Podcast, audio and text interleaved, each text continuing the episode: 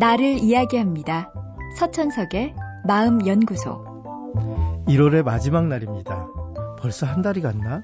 세월 참 빠르다 하는 분도 계실 거고, 신년 초에 세운 계획이 어느덧 물거품이 된 현실을 생각하며 한숨을 쉬는 분도 계실 겁니다. 그런데 가끔은 자기 비하에 빠지는 분들도 있습니다. 내가 뭐 그렇지, 계획은 세우면 뭐해, 지키지도 못하는 주제. 사실 실패란 인간에겐 숙명과 같은 건데, 이분들에겐 실패가 단순히 일을 실패한 게 아니라 자기 자신이 실패한 거라 생각하죠. 자신이 한 일을 성공과 실패로 평가하는 게 아니라 자기 자신을 성공과 실패로 평가합니다. 일이 잘못되었다면 다음에 다시 잘하면 될 텐데, 이렇게 자기 자신을 실패로 몰고 가면 그때는 할 수 있는 일이 별로 없습니다. 그분들에게 전 이렇게 묻습니다.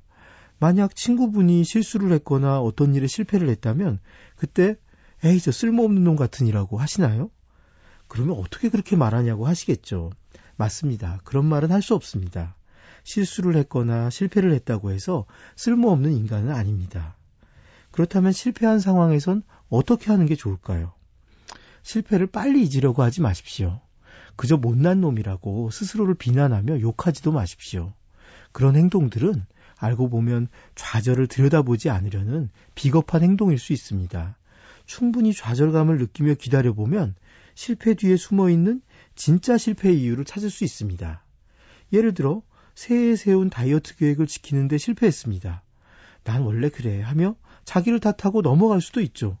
하지만 자세히 살펴보면 계획을 지키지 못한 이유가 따로 있을 수 있습니다.